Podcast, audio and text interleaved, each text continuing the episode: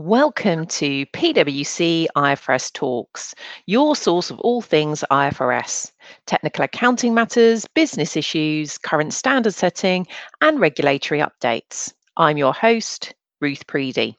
In today's episode, we're continuing in our COVID 19 series, and today we're going to focus on IAS 20, which is all about government assistance. And we've obviously seen lots of different government schemes to support the economy and people. So we'll be picking some of those schemes today or some general principles and talking through some of the accounting implications.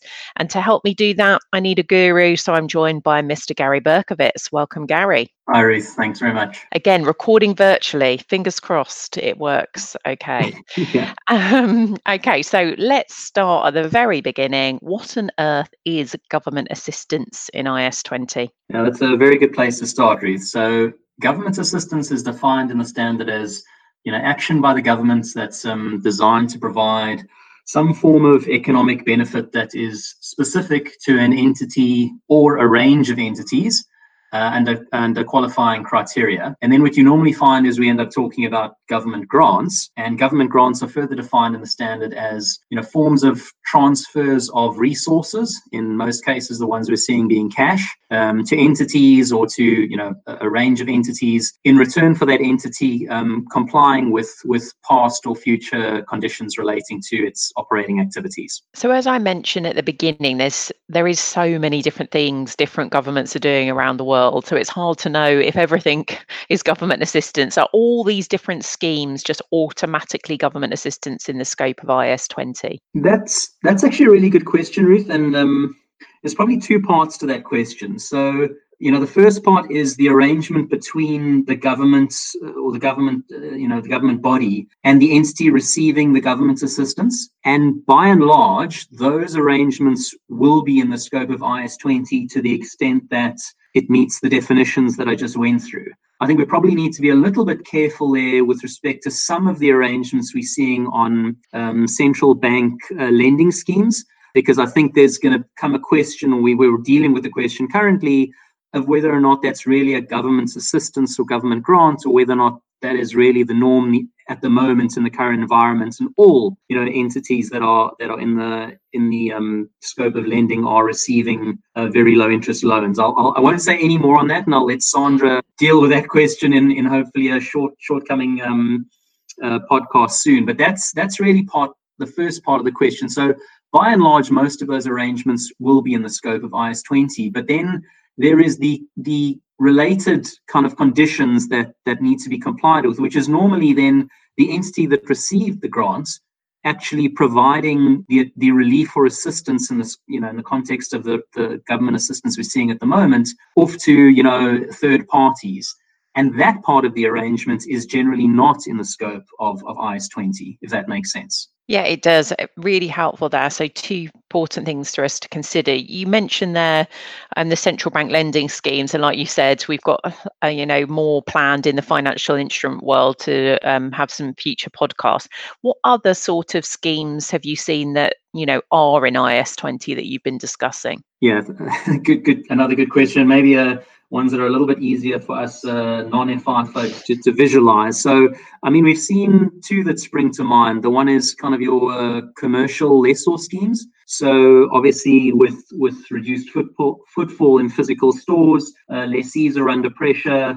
Um, as a result, we've seen some government relief plans where the government actually provides uh, relief or subsidies to lessors, commercial lessors, but with the condition either uh, strong suggestion or, or, or, legally required that lessors actually pass those that, those reliefs on to the lessees. So then you've got an arrangement between you know government or government authority and the lessor, which is in the scope of, of IAS20 from what we've seen. Uh, we're starting to see other other schemes, employee subsidy schemes, where you know unfortunately a lot of a lot of folks are not able to go to work as a result of the businesses that they work for um, needing to to be be mothballed during this period of time. And as a result, you're seeing governments in some some locations stepping in and actually providing employers with subsidies or reliefs that can then be passed on to the employees during the period of time that they can they can no longer work.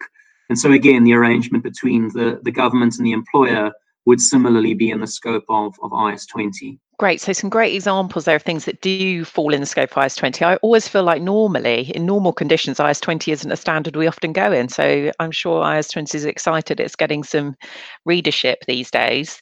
What does it actually say? How do you account for a government grant?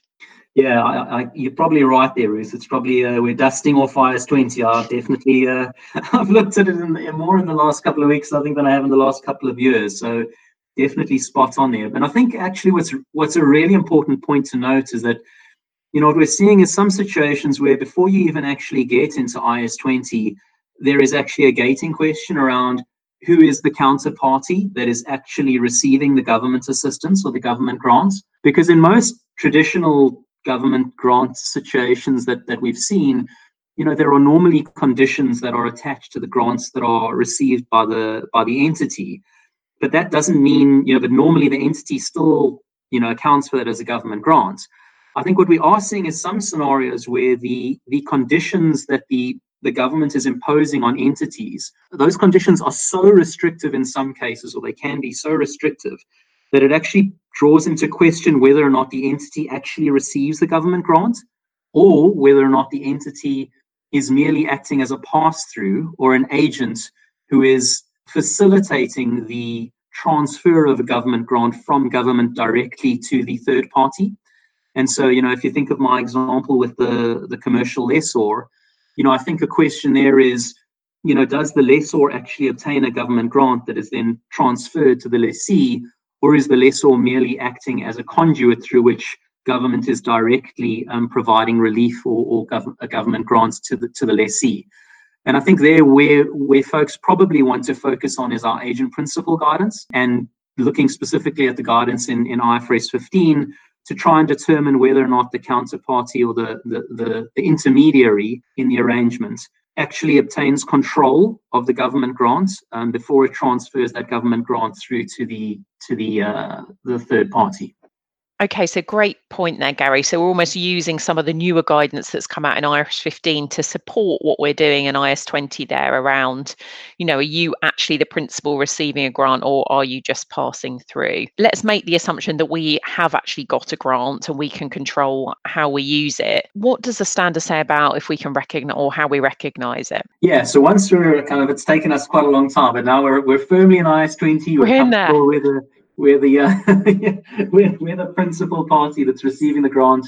And I think the standard then, you know, it says you you can recognize that grant when you've got reasonable assurance that you as the that the entity will comply with any conditions that are attaching to that grant that have been imposed on you, and that the grant will be received. Now, in you know, in most cases here, uh, the grant is received, it's provided in cash, and um, it'll then de- depend on the terms and conditions that the government has imposed related to that grant with respect to, to when you book it. Probably also worth mentioning that there's there's two uh, general models in IAS20. Uh, is how you account for grants that are you know physical assets and, and how you account for grants that are more income in, in nature. I think by and large, all of the grants we've seen to date have been more on the income income uh, model, and so I won't spend too much time on the asset model. And I think the the idea there is, you know, you receive income or, or cash, and you then recognize that as grant income when you have reasonable assurance that you comply with the, the two criteria I just mentioned. So it's you know debit cash, and then effectively um, you're going to credit income. Okay, so do you literally, if you if you feel like you've got reasonable assurance, um, when you get the cash, do you literally just go debit cash and you get to credit the income statement? Actually, thanks for asking that question, Ruth, because I think if you're in the income model, the the further principle that IAS 20 goes on to explain is that you should only recognize that income in profit and loss on a systematic basis over the same period that you're recognizing the corresponding expenses that the grant is intended to compensate. So if if you incurred a massive loss as a result of, of COVID-19 and the government then provided you relief to compensate you for that, you would then recognize it all all at the same time. But to the extent that it's you know that relief is intended to compensate for a, a loss that's going to occur in the future, you would only recognize it over time as the corresponding loss is incurred. And that's probably you know, a good segue onto a point we've noticed here, which is in a lot of the grants we're seeing, the government is is not necessarily compensating for for expenses that entities are incurring, a lot of the time we're seeing reliefs that are intended to supplement lost income or lost revenues. Okay, so that so what will determine when the expenses or lost revenues you just mentioned or income actually occurs? Yeah, so I think that that's when we again, as I mentioned right at the big well, a while back, you know, that's where we move maybe out of the scope of, of IAS 20 and we have to actually look at what is the accounting standard that is driving the expense or loss of income or revenues that we're recognizing. So maybe I can use an example that'll maybe bring this to light a bit more. If you go back to the example I used with the commercial lessor example, now if you think about it, that relief that the government is providing to the lessor is really trying to compensate the lessor for uh, lease income that it will earn from its lessees when it provides them with relief. And so you actually need to look at IFRS 16 and the arrangement between the lessor and the lessee to determine when the lessor is going to actually recognize the reduction in its lease income. Once you've worked that out, you can then go back to IAS 20 and say, okay, if this is an income grant, I should recognize that corresponding income in the periods in which I'm recognizing the reduction of my lease income. So it really, you know, there's a lot of interaction, I think, between IAS 20 and the arrangement that that exists between the intermediary and the end party to work out when you actually are going to book the, the government grant as, as income if you're in the income model. That's really helpful, Gary. So I think what I'm he- hearing from the discussion is um, this actually is broader than just a government grant question, and often the government is giving lots of different assistance. And if you do find yourself in the scope of IAS20, the actual income recognition, you might need to then look almost down the chain of how the cash gets distributed and how the income works in other standards to be able to actually work out your measurement pattern. Um, so lots to think about. Yeah, you're an, you're an IAS 20 guru now. You, that's exactly it. Spot on. I've had 10 minutes of IAS20 practice, and I'm a guru. I'm not sure about that. Um, so I always do a nice catch all at the end of the podcast where you can give me all your insights in every other area I've forgotten to ask you. Um, so is there anything else people should be thinking about? I almost said forgetting about, thinking about in IAS20. Thinking about or not forgetting. Yeah, so probably two things that I'll include in my catch all. I think the one would just be related to presentation. And there, I think the comment would be you know when when you're dealing with a government grant that's that is compensating for costs or expenses that the entities incurred the standard says you can you can set those government grants off in the same line item as the corresponding costs so that you recognize the net cost. I think when we're dealing with lost income or or, or reduced revenues it's not quite the same principle. Um, so i think if folks are being are receiving government grants that are intended to compensate for uh, lost revenues, either lease revenue or or, um, or, or revenue in, uh, with in IFRS in the scope of IFRS 15. I think I would I would say there's be very very careful if you want to include the government grant in the same line, line item as the corresponding revenue because it's probably a you know it's a, a different standard and in some cases that may be misleading. It's probably much much clearer presentation to to provide the government grant in a separate line item, possibly still within your broader revenue category, but I think making it clear and transparent that you are receiving different income streams from different counterparties. And then the last one that I'll say, and this will probably be a an ongoing uh, theme that'll that'll that'll be pervasive through all these podcasts is just related to disclosure. I think we're in a you know a, um, a situation with a huge amount of uncertainty both in recognition and measurement, and I think in this at this point in time, being being transparent, being clear, concise, and uh, and comprehensive around what government grants you received, the terms and conditions relating to those government grants and how that's affected your financial performance and position will be will be paramount. So uh, when in doubt, make sure it's clear. Good news, Gary, is that's what exactly what me and Tony said on the last one we kept saying just make sure you disclose explain.